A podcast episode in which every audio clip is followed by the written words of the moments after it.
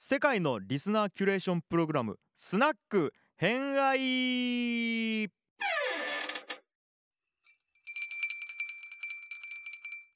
はい、皆さんこんばんは。こんばんは。は。は。い、じゃあ今回はお待たせしました。誰が？お酒の歴史ということで今回のテーマはやらせていただきたいと思います。よはい、おおイエイ今日はもうお酒大好きなメンツが集まってるということでいいですかね。ままあのママがそうだからねそうですねそうでももう背景のこの気合の入りのいいそう。これあの YouTube のね見てる人はわかると思うんですけど、皆さん背景お酒ですからね。そう。私は今日はティキバーをイメージして背景にしてるんですけど、はい。で、えー、とお酒の歴史をまず選んだ理由が、えっ、とまあまあ、みんなお酒好きだっていうのはもちろんなんですけどあの、うんうん。縦軸の歴史をやってみたいなって話をマイトさんとさせてもらっていてでなおかつ身近でみんなが興味があって楽しそうなものは何だろうって考えた結果お酒かなっていう、もうすぐ出てきたね。あのあのちなみにこれお酒飲んでた時にこの話したんでまあお酒の歴史かなになります。ちなみにそうなので、はい。ねでも調べるといっぱいいろんなうん。ことが分かってくるかなっていう、お酒はい。と人はまあ切っても切れないよっていうのが多分皆さん勉強してきて分かってきたなと思うのでう、ん。ね、お酒が好きな人もそうじゃない人もお酒を通して、まあ、新しいなんだろうな歴史の一面とかが見えたらいいかなと思って、今回やっていきたいなと思っています。はい。ではい。最初に今回一緒に企画してもらったマイトさんに、はい。お酒の歴史の背景はい。をざっくり伺いたいなと思っています。で人類はいつからアルコールを飲んだかっていうのをちょっと調べてみるとこれがすごく面白くて、えー、とまあまあはっきり分かんない部分はあるんですけれどもいわゆる、えー初期人類っていう人がアルコールを飲み始めたと言われています。それこそ、えー、と初期人類。400年から250万年前って言われています。それえっ、とこれはっきりしないんですがどうも二足歩行で人類が歩き始めた頃に属している。そうです、へえ。でしかもこれ見つかったのが熱帯。当時人類は熱帯で暮らしていた。なんでかっていうとうんうんうんうん。食べ物があるからですね。うんうんうんうんうんでかつ、えー、と当時地球の環境上活動時期が限られていたため、まあったかいところで限りな,、えー、となるべく食料を確保しておきたいっていうところから熱帯に住んでたところに人類は果実を見つけたと。はいはいはい。うんで果実で糖分が多く取れるからこれやったっていうふうに食べていたらどうもその果実の中に、えーとまあ、切れてた部分から果汁が出てきてしまっていてそれが発酵したものが飲み物を飲んでみたらうめえってなったのがどうもアルコールのスタートらしいです。まあなるほどうまいよねうまいよねっていう話。はい、でこのこれをあのなんていうかな材料によっていろいろお酒の種類がここから分かれていきますこれを特定の場所で作っていくとワインになっていきこれ大麦とかと,、えー、と合成していくとビールになっていきみたいな形でうん地方によってだんだんお酒の種類が変わっていくっていうことにはなりますね。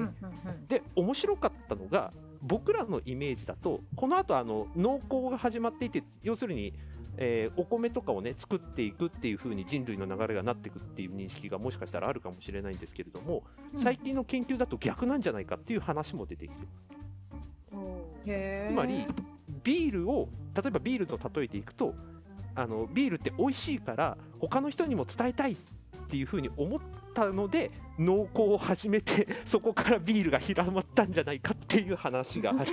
へーすごい大胆な。うんはい、シェアをしたいそうです人類のその頃からあるシェアの意識が、うんうんうんあのアルコールを広める原動力になったんじゃないかっていう研究もある。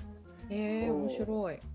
なので実際あの僕のコーナーでちょっとお話ししますけれどもお酒はいろんな用途として使われていて例えばうん。通貨、うん。交換の材料として使われていたりもするし、うん。うん。儀式の時の飲み物としても使われていくしっていう風にうん。さまざまな形でお酒は実は使われていてうん。うん。うん。今ねアルコールの中毒とかも問題になってますけどこれも問題になり始めたのって本当に日本だと2 3 0年ぐらい前ここ2 3 0年ぐらいの話、えーうん。そうなん問題じゃなだ。かったんだ。もまあ要するに あのね道路道路のあのね交通事故の問題とかがあって法律上ですごく問題になっていくのはここ2、30年ぐらいの話。うんうんうん。イギリスではいもはい別の意味で問題になってきたのは18世紀から19世紀って言われてるんで意外に最近です。こんへー問題になってきたの本当ですね。あんなに失敗してる偉人たちたくさんいるのにね。そうなんです。あれは問題じゃなくて偉人あのなんだ失敗なんだね。ちで僕らの感覚で失敗っていう風に捉えてるだけで当時の人は失敗って捉えてなかったんじゃないかっていう考え方があこれはちょっと僕のコーナーのところでお酒の付き合い方のところでちょっとお話しようかなと思うんですけどもでそんな風に人類が飲んでいってどうなったかっていうとちょっと古いデータなんですけども2003年の段階で瓶、えーとビールの総消費量が、えーと約1.88億キロリットルよビール好き。ビール好き多いってことですね。はい世界世界中の人が。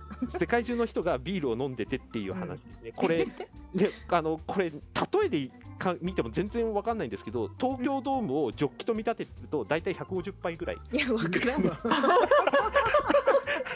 わからんわからん。まあ、もう分かるような分かんないようなですけどね 何その例いやだってジョッキ普通のジョッキの例えでやったらもうもっと分かんないからえ。確かに。まあね。うんはい。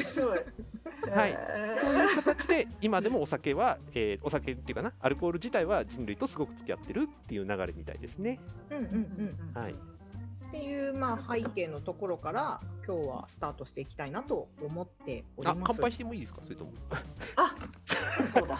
意外と乾杯しないこのスナック券がそうなんです。忘れがち。じゃあ、はい。どうしようかな？シージャさんお願いしようかな？はい私ですか？はい。はい。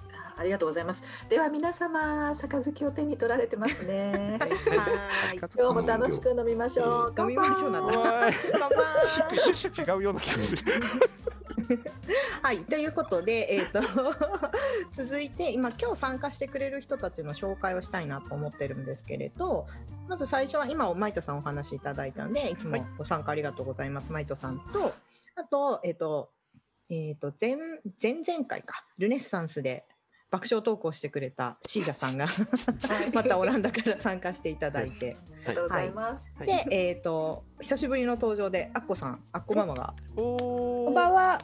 おそう久しぶりに参加していただいてくれます。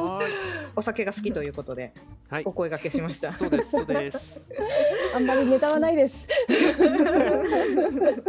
えっ、とあとはえっ、と高取屋さんの時一緒ご一緒していただいたたけるさんが後から参加していただくのと、で今回初登場で、はい。ギリーさん、はいよろしくお願いします。お願いしますよろしくお願いします。じゃあギリーさんの自己紹介を挟みたいなと思ってるんですけれど、えっ、と古典ラジオ聞き始めたきっかけと好きなシーズンもしくは好きなテーマについて伺えればなと思います。お願いします。天ラジオ聞き始めたきっかけはあの YouTube、僕、あのポッドキャストじゃなくて YouTube の方で聞き始めて、えー、珍しい。うんうんうん。たまたま YouTube 見てたら、あの、まあ、おすすめみたいな形で出てきたんです。うんううんうんんで、あれこれなんかなと思って押したのが、まあ、沼にははまり込んだわけですね。うんうんうん。ぐるぐるぐるってこう。で、あの、最初に見たのはね、三蔵法師やったんですよ。お玄城さんへえ、うんうんうん。僕、その、仏教とか興味あるんで、うんうん。うんうん。もう余計それで、こう、囚われてしまって、足を。言い方 好きな、あの、回は、チンギスカン。あれは、自分のその、固定観念というか、そんなんを、もう、覆されたような感じで、はい僕、うんうん。まあ、あのドイツに住んでるんですけどそのドイツに来て結構カルチャーショック受けたりとかしてたんですけどうんでそれでだいぶ自分でも柔軟になったつもりだったんですけどもうキンギスカンでもう全然僕柔軟どころじゃないわ。打ちのめされました。どこが一番打ちのめされたんですか？あの略奪が普通って何？ああ、うん。うん。うんうんうんあと移動してんのは普通だし、うん。国っていうのは土地じゃなくてその人であるとか、はいはい。そうですうんうんうんうん。あのよくそのの、まあ、会社とか人が大切とか言うけど、でもやっぱり会社は会社っていうものがあったりとか国は国っていうその土地があったりとかいう考えがうんあるけど、うんじゃなくて本当に土地どころじゃないっていうあの人たちは、ずーっとどんどん移動してるし、うんうんうんうん土地を所有する感じじゃないんよっていうそれそういう、まあ、まあ視点っていうか、うんうんうんうん、全然違う世界があるんだっていうのを知りました。はいはいはい。確かに所有っていう概念は全然違いますよね。うんあのうん遊牧民の方々は。はいうんうんうん。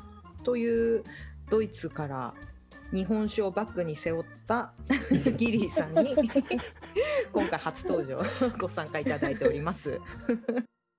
もう一杯いかがですか？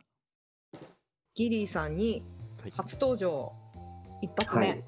はい、お願いしたいなと思うんですけれど、はい。なんとなんと YouTube 見てる皆様はこれから偏愛初の資料をシェアしながらお話しいただくあの あれです。学会発表です。完全に学会発表ということで。お願いします。画面の共有できると思うんで。はい。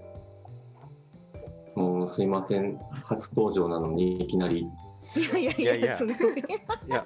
おい。きなりこんなおーいおーどっちだ？おー。成り立ち。すごい。じゃあ、えっとギギリーさんは今回のテーマは日本酒ということで大丈夫ですか？はい。はい、じゃあお願いします。めっちゃ楽しみ、うん。うん。えっと、まあ、まずね、皆さん、日本酒って、日本酒自体、名前自体、いつできたか知っておられます？いや知らない。知らないです。知らない。でも今画像を見て知ってます。確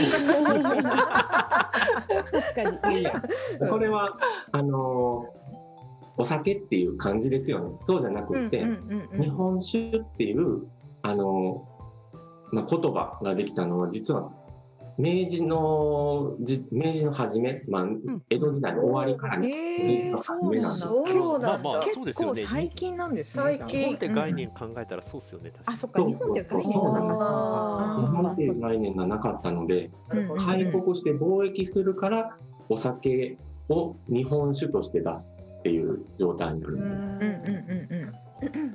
でもまあもちろんその日本自体にはお酒っていうのはまあ昔からあって、うん。えーまあ僕今ここに皆さんにスライド出してますけど、まあ、紀元前1000年ぐらいに、えー縦穴式住居から、えー、と アルコール発酵の跡が発見されてえる、でもこれはアルコール発酵の跡なのでうんうん。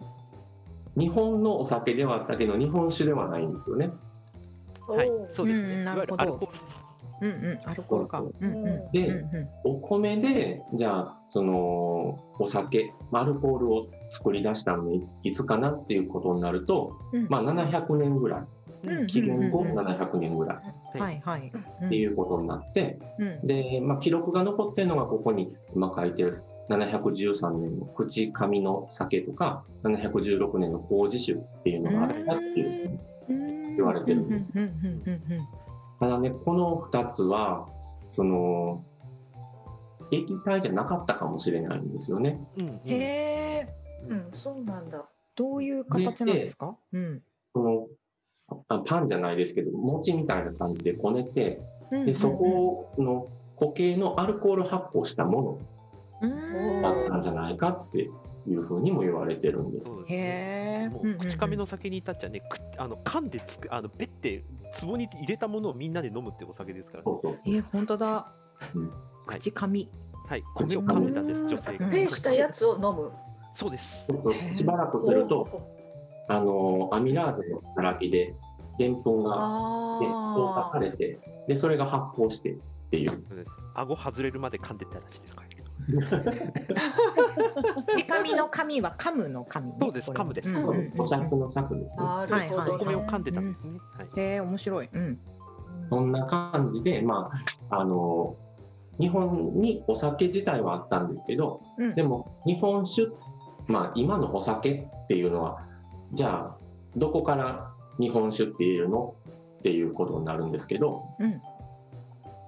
それがまあ8世紀ぐらいからそういうのが出てきたんちゃうかって言われて。て、うんうんで8世紀にお寺でね、あのーまあ、液体のに日本酒じゃないまだこの頃は日本酒じゃないんですけど液体のうん米のお酒が作り始められたんだろうと。うんうんうんなんでこのお寺でなんやって言ったら、これはまあ、ここにあの書いてますけど、あの根伝永伝資材法ってね、懐かしいその頃 懐かしい言葉だと思うんですけど、ねテストみたい。うんこの頃って荘園だったんですよ、荘園領主。うんうんお寺が荘園領主だったんで、はい。お米をまあ年貢としてもらえたんですよね。ああ、うん、なるほど。だからん、お米を使っていろんなことができたんです。うんうんでそこから、まあ、発酵させて、うんうんえーっとお酒にしていくっていうふうなことが生まれていくんです。うんうんうん。でへこの頃え。はうんあのーまあ、お米使ってやるんでもその玄米使ったりとかうしてたんので、うんうんまだここはお酒とはちょっと言えない状態えー、じゃあもう色も今みたいな透明じゃなかったっていうイメージなんですかね。そうですね今ねあの、うん鹿児島に玄米酒っていうのがあるんですけど、うこん。の玄米酒はねえーっとそうですね黄金色の濃い感じですねへえ。味で味もね。栗みたいな感じの味がしますえー、飲んでみたい。栄養価高そうですね。うん。でその玄米使ったやつでも、えーっと、麹米、麹を作るためにうん。は玄米使うけど、普通にそのお酒作る時には、その発酵させるものはうん。白米っていうのが出てくるんです。それがね、このまあ下に書いてある片白って読むんですけど、片方の、ん。片方の片に白ですね。うん。片方は白米だよっていう感じです。うんうんでそれで作って、えーっとお酒にしてくる、まあ、いわゆるどぶろくになるんですけど、これが。うんうん。これが出てきてで次に、えーっと奈良でどっちも白米で作る。うん。だからその麹米も白米にしたし、うん。えーっとまあ、かけ米っていうんですけどその、えーお酒自体を作るものも白米にした。これが、えーっと、もろ白っていううんうんもので、これはもろっていうのは、ごんべんに、その人のものですね。うんはいもろ白、なんともろ白って言われるところで、あ言言われたお酒を作っていったんですね。うんそれがね、うん1400年ぐらい。うん割と最近1400。年ううんん。割と最近でもない まあでも700年からするとだいぶた経ちましたよね。うんはいだいぶ経って、そう、うん500年ちょっとなんですよね。うんうんうん。やっと出てくるんです。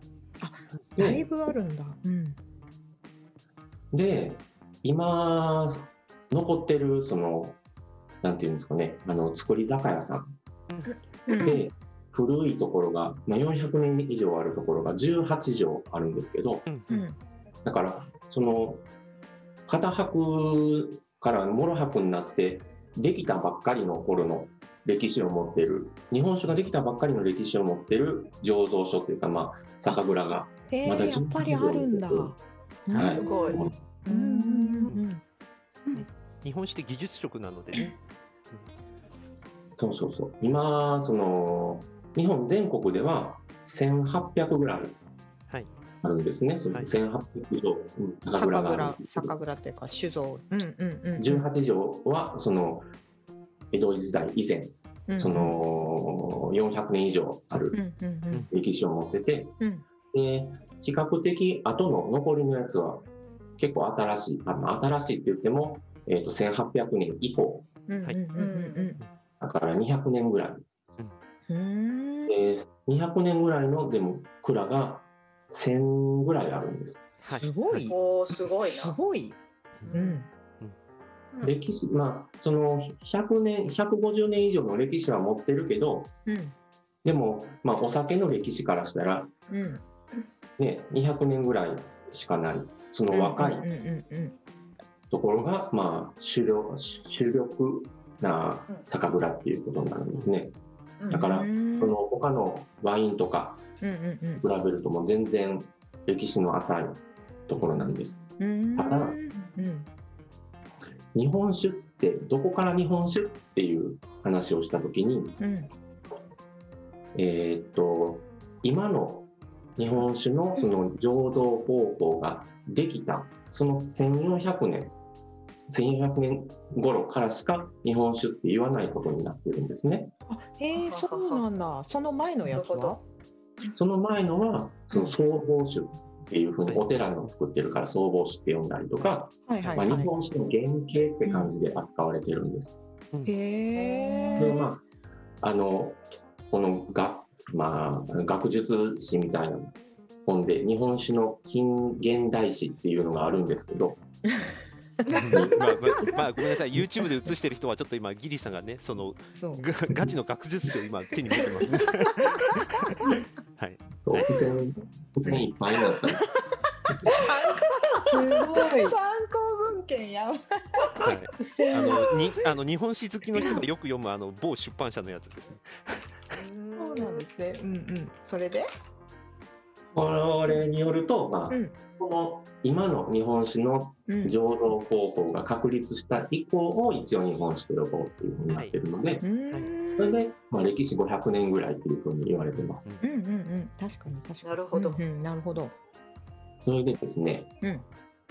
日本酒の作り方ってね、まあ、あの YouTube も見られてる方はまあ見えると思うんですけど、えーっと大きくは8過程あってうん精米って言われるその、えーお米を削るところ、うんそれから、えー洗米、うん。えー浸石それはお水にお米をつける。そして洗うっていうことですね、うんうん。それからそれを蒸して。はい。でうんえー、ステーギク今度はあの麹を振りかける。うーん。うんうん。で酒母作り。うん。これは、えー、と今度は酵母をね育てる。はい。はい。うんうんうんうん。でその後に、えー、とその成熟したもの酵母をあー育てたものその2つを混ぜ合わせてうん。仕込む。うんうん。で仕込んだものをそのこれはあの三段作りって言って、えー、とちょっとずつ混ぜていくんですけど、はい。まあ、そういうはいふうにしてうん。高い濃度のそのアルコールにしていく。うん。でその後に絞って、うんまあ、お酒とお酒かすに分けて。うん。で、まあ、貯蔵するなり、えーこうろ過してうん。で冷えをしてっていうのをしていくんです。うんうんうん。でこの過程この過程に沿って、まあ、ちょっと今回ねあんまりいろんなこと話すともう30分どころでない話になってしまい 今そのペースです 大丈夫です。大丈夫です。なので、うん。えー、とこの過程に沿ってその醸造工程に沿って不造とどうやって戦ってきたのかっていうのをちょっとはいはいうんうんうんうん。不造っていうのは、まあ、作ってる段階で腐っていく可能性がある、確かに。その腐った状腐ったものを作ったことを不造っていうんですけどへえうん。この不造とのまあ戦いをちょっと話しさせてもらおうかなと思います。へえ面白い。うん。でつく作られたんですか？このえイラスト。これはね、えっと酒タイムっていうあの ウェブのところがあって。で、自由に使ってくださいということで、うん。なるほど。うんははい。いフリーフリーなんですね。すごはい。いすごいと思いました。はい。これこれドイツ語版も実は作ってえそれをー僕がそのすごい。縦にはい。で、まあ、ドイツでもその話をさせてもらったりしてるんですけど、まあ、それはいいとして、やっぱり学会発表だった。はい えーっとですね、うん。まあ、最初のこの精米、えー洗米、うん。それから蒸しですね。はい。うん。で精米と蒸しに関しては、まあ、そんなにその不造と関係ないんですけど、うん。洗米、この浸石に関しては、うん。きっちりもちろん洗っとかないと、うん。まあ、ばい菌がつく。うん。ばい菌っていうか、まあ、ゴミがついついてる状態です。美味しくもなくなるっていうのもあるしうん。でこの時お水もすごい重要なんですね。ああそでどんだけ、うん。どんだけいいお水使うか。うん。汚いお水やったらもちろんダメですしうんうん。きれいなお水で。うんうんで、えー何秒うん。この千枚親戚に、えーっとお米とお水を接触させるか。うん。なんていうこともストップウォッチを持って、はい。へえすごい。はいそんなに細かく。うん。はい、うん。で、まあ、蒸しに入るわけです。うんでね、ちょっとあのいきなりあの外れて申し訳ないんですけど、はい精米はね、不動とちょっと関係ないんですけど、ちょっとお酒の、まあ、根幹になるなる話なんで、ちょっとさせてしてください。これはこれはラジオの人にどうやって伝えたらいいかなえっとですね、確かに。お米ってね、うんあのお米って磨いて、うん。えっとお酒にするんです。で磨くっていうのは削るっていうことなんですけど、うんうん。はい。で、まあ、その玄米を100%として、うん。周りを削っていくわけです。うんうん。周りを削っていって、何パーセント残ってるかっていうことで、えっと、60%削りましたっていうんですね。うん。だから、60%減ったわけじゃなくて、60%残ってるうん状態を60%削ったっていうふうに表あ現する。ん。るほど。ですね。うんうんうんうん。なんでその周り削るのって言ったら、うん。真ん中の方にでんぷんがあるんです。はい。うん。うん金箔っていうあの言い方をするんですけど、うん。はい。真ん中の方にでんぷんがあって、周りはタンパク質とか、まあ、雑味の原因になるようなものがあるので、はい。うん。どんどんどんどん削るわけです。うん。で、削れば削るほど、まあ、いいお酒になっていくわけです。うんうんまあ、いいお酒っていう言い方、ちょっと、本当は語弊があるんですけども、うんあの、吟醸とかね、大吟醸って言われてるのは、うん。そういう分類なんですね。で、昔は、うん昔はね、お米削るって言っても8割ぐらいまでだったんですよ。それはやっぱりあれですか、その精米する技術の問題ですか？そうです、そうです。うんうん精米技術の問題で、昔はね、その、臼とかでやってたんですけど、うん。はい。まあ、それがちょっと技術発展して、うん水車が使えるようになって、うんうん水車で臼臼でついて精米するっていう風になって、どんどんどんどんそれで、一応は、その、玄米からちょっと向いただけの90%から80%にはなったと。うんはい。うんうんうん。でも、それ以上は、昔はお米はものすごく大切なものだったんで、もったいなくてできなかったっていう面もあるんです。うんただ、その、明治に入ってきたら、うん。今度はお酒を品評会として出すようになってくるんですね。はいははいい、そうですね。全国で。え、それはなんでですか？これ突然はあのお酒同士で競わせるわわけです。はい。うん。で、で競わ競わせて、うんまあ値段を上げるためですかね。そうです、そうです。うんうんうんそのうちが一番うまいよっていうふうに、みんなやっぱり言いたいわけですよね。うん。まあそうですね。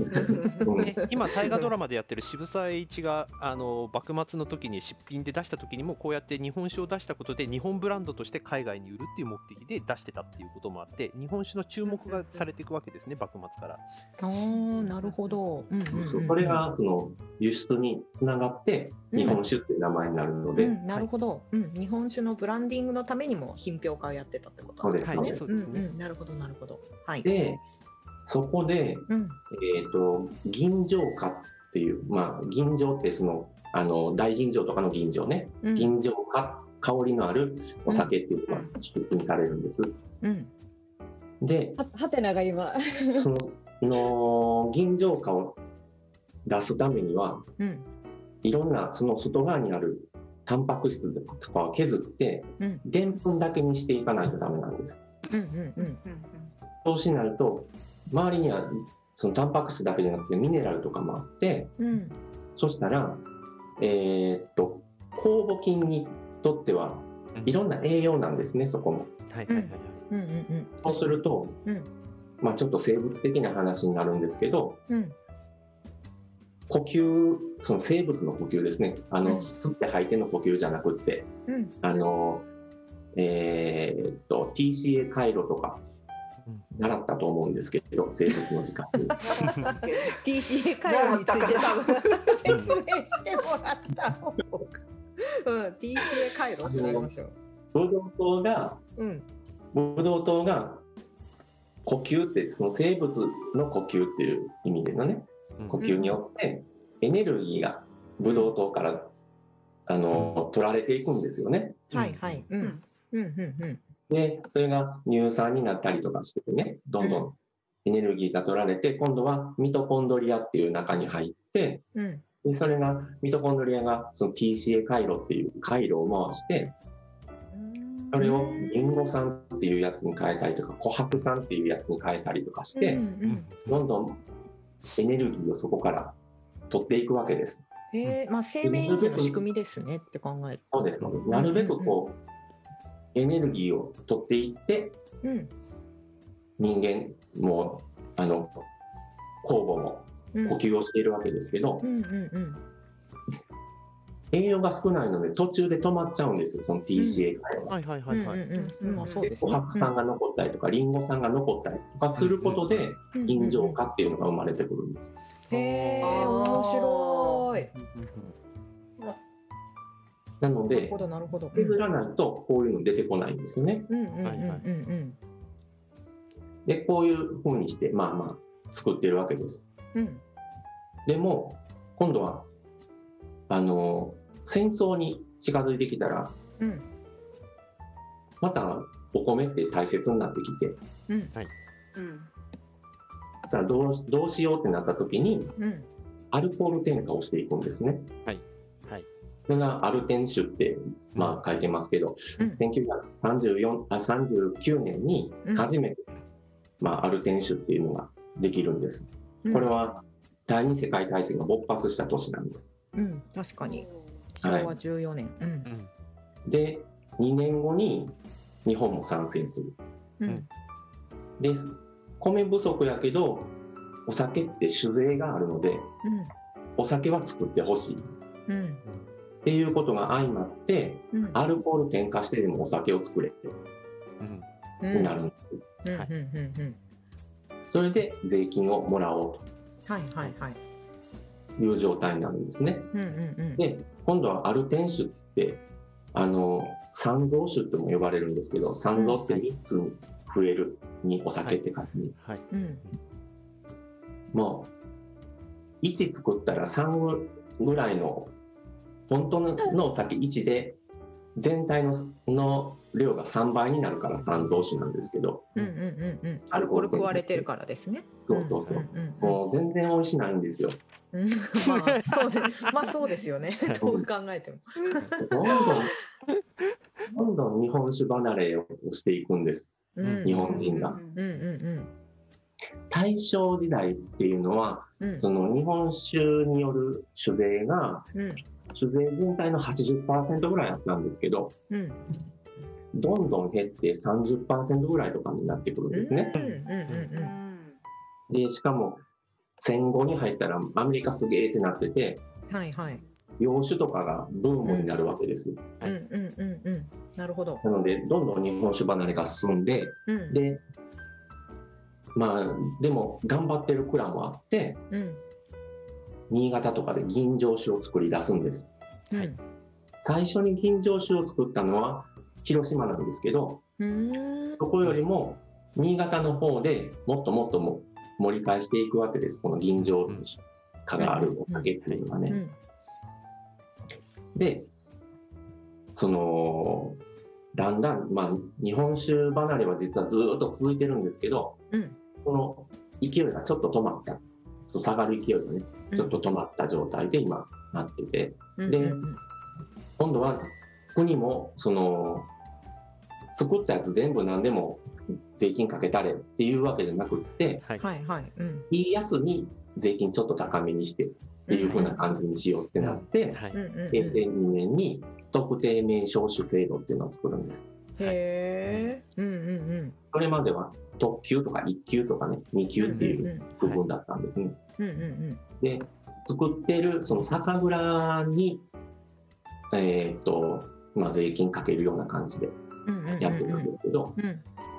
それをまあ言うたらその消費税みたいな形に変えたわけです。はいはいはい。うん。で今のこの、えー純米吟醸とか大吟醸とかいう名称ができてきたわけです。うんうんうんで今お酒好きって言ってるのはこの特定名称酒っていうのに入るお酒が好きな人が多くなってる。うんうんうんうん。アルテン酒って言われてた普通酒でなくてね。うん。まあまあちょっとだいぶ外れちゃったんで戻します。うんうんうん